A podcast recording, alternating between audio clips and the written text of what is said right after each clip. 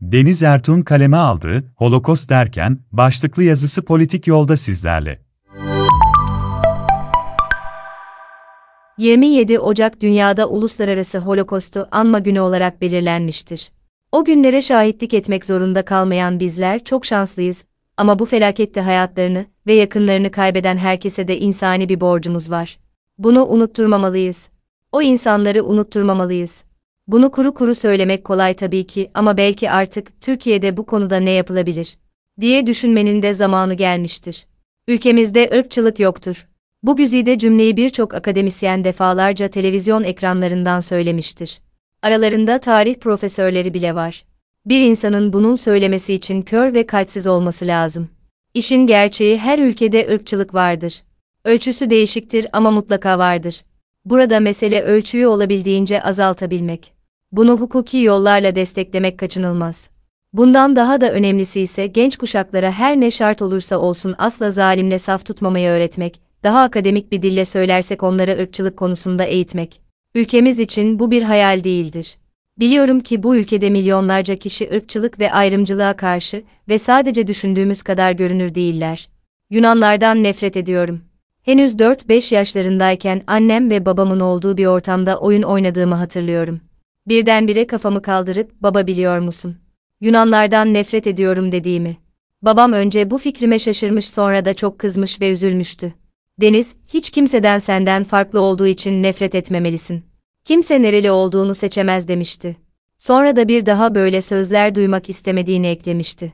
O yaşlarda bir çocuk neden nefret duysun? Anaokulunda hastalanmıştım ve okula gidemiyordum. Bu yüzden okuldan duymuş olamazdım.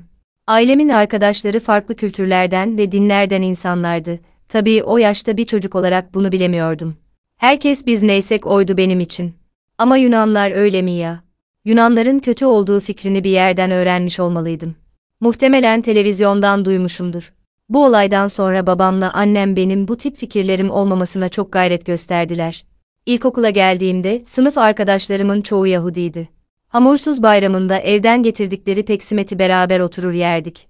Bir gün yine arkadaşlarımdan birine öğle yemeğinde benimle paylaştığı peksimetini yerken, neden normal ekmek yemiyoruz? diye sorduğumu hatırlıyorum. Bana çünkü bunu yememiz gerekiyor demişti. Ben de yememiz gerektiğine yürekten inanmıştım. Öyle ya, yememiz gerekiyordu. Şimdi düşünüyorum çocuk olmak ne kadar harika bir şey. İnsan hiçbir önyargıyı, hiçbir kimliksel baskıyı, hiçbir düşmanlığı tanımıyor. Tek kıskandığınız şey Monami pastellerindeki altın renkli boyaydı. Eğer altın rengin varsa, kesinlikle havalıydın ve asla paylaşmazdın. Gerçekten çocukluğun böyle naif, böyle huzurlu bir yönü var. Ailemin ilginç olduğunu düşünüyorum çünkü çocukken sıklıkla Holokost üzerine filmler izlediğimizi, ayrımcılık üzerine konuştuğumuzu hatırlıyorum. Annem ve babam bu konuda çok dikkatli insanlardı. Bizim bu tip ırkçı fikirlere kapılmamızı asla istemezlerdi. İyi yürekli çocuklar olmamızı isterlerdi. O veya bu ırktan ve kültürden gelip bunu başkalarının kafasına kakmamızı istemezlerdi. Bu yüzden çocukluğumdan hatırladığım amcalar ve teyzelerin isimleri hep farklı kültür ve dinlerden insanlardı. Evimiz Birleşmiş Milletler gibiydi. Ne güzel hayatmış. Şanslıydım çünkü benim ailem bu konularda duyarlıydı ve beni eğittiler. 4-5 yaşında Yunanlardan nefret ediyorum diyen küçük kız çocuğu seneler sonra Yunanistan üzerine çalışan bir akademisyen olduysa, eğitimin ne kadar faydalı ve önemli olduğuna başka kanıta gerek yok, kendi değişimimi örnek verebilirim. Okulda ne öğretiliyor? Yıllar geçti şimdi bu yaşımda bakıyorum da neler öğrendik okulda. Hele o milli güvenlik dersleri. Dört tarafımız düşmanlarla çevrili diye kaygılı bir ses tonuyla ders anlatan öğretmenler. Bunu neden söylüyorum? Çünkü pek çok kişi esasen lise bitene kadar işte bu öğrendikleriyle şekilleniyor. Üniversitede inançlarını sil baştan yenileyen kişi sayısı sınırlı. Çoğu kişinin buna vakti bile kalmıyor, hele ki iş hayatına atılınca. Bu yüzden eğitim sistemimizi bir de bu gözle ele almalıyız. Kulüp dizisinden sonra Türkiye'de azınlık düşmanlığı ve 6-7 Eylül üzerinden ekonominin millileştirilmesi konusu yeniden gündeme geldi. Ama bunu kim tartışıyor? Ancak belli bir entelektüel birikimi olan kesim. Geri kalan ne öğreniyor? Hiçbir şey. Okulda ne öğretildiyse o kadarı. Peki okullarda yeni bir bakış açısıyla tarih öğretemez miyiz? Müfredata Holokostu koyamaz mıyız mesela? Türkiye'li Yahudiler İspanya'dan Osmanlı'ya geldiler, bu yüzden de soykırımdan etkilenmediler gibi bir ön kabul var. Bunun ne kadarı doğru? Mesela Türk diplomatların kurtardığı Yahudilerle ilgili bir bilgi veriyor muyuz? Bu insanların acılarını biz de paylaşabiliyor muyuz?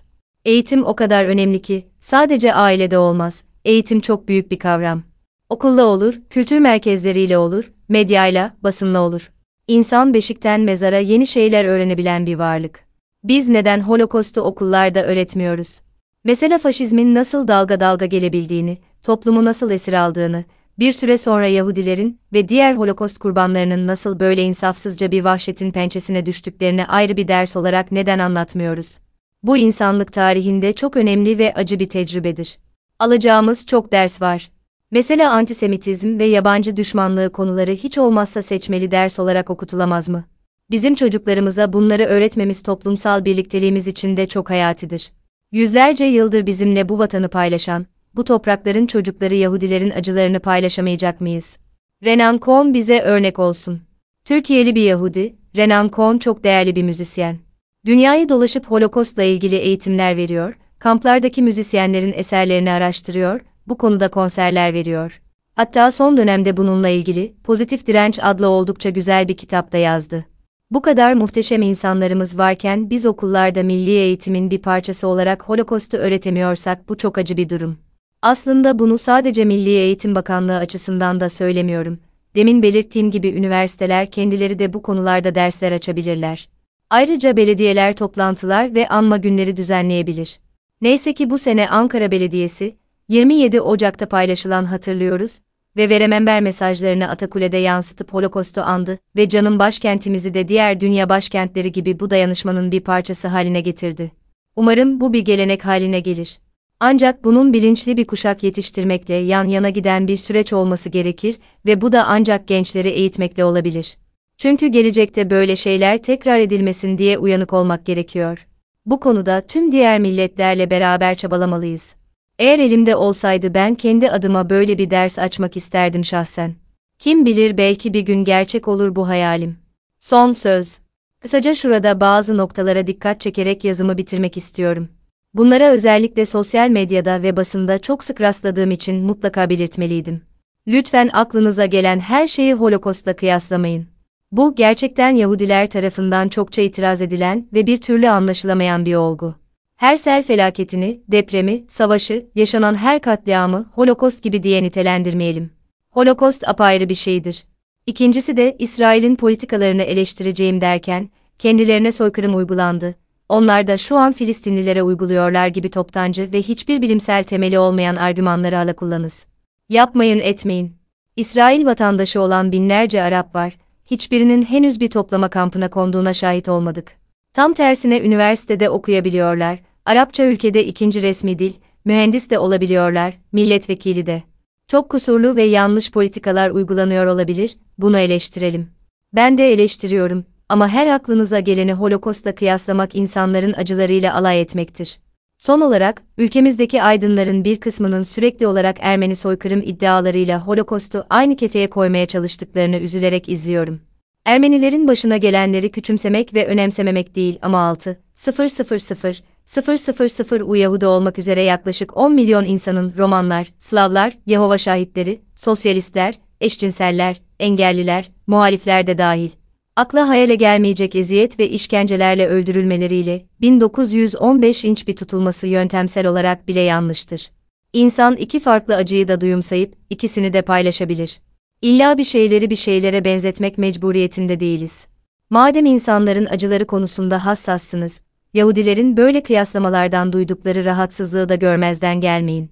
Dilerim ki önümüzdeki yıllarda çocuklarımızı daha bilinçli yetiştiririz, faşizmin daha beşikten başladığını bu yüzden uyanık olmamız gerektiğini anlarız.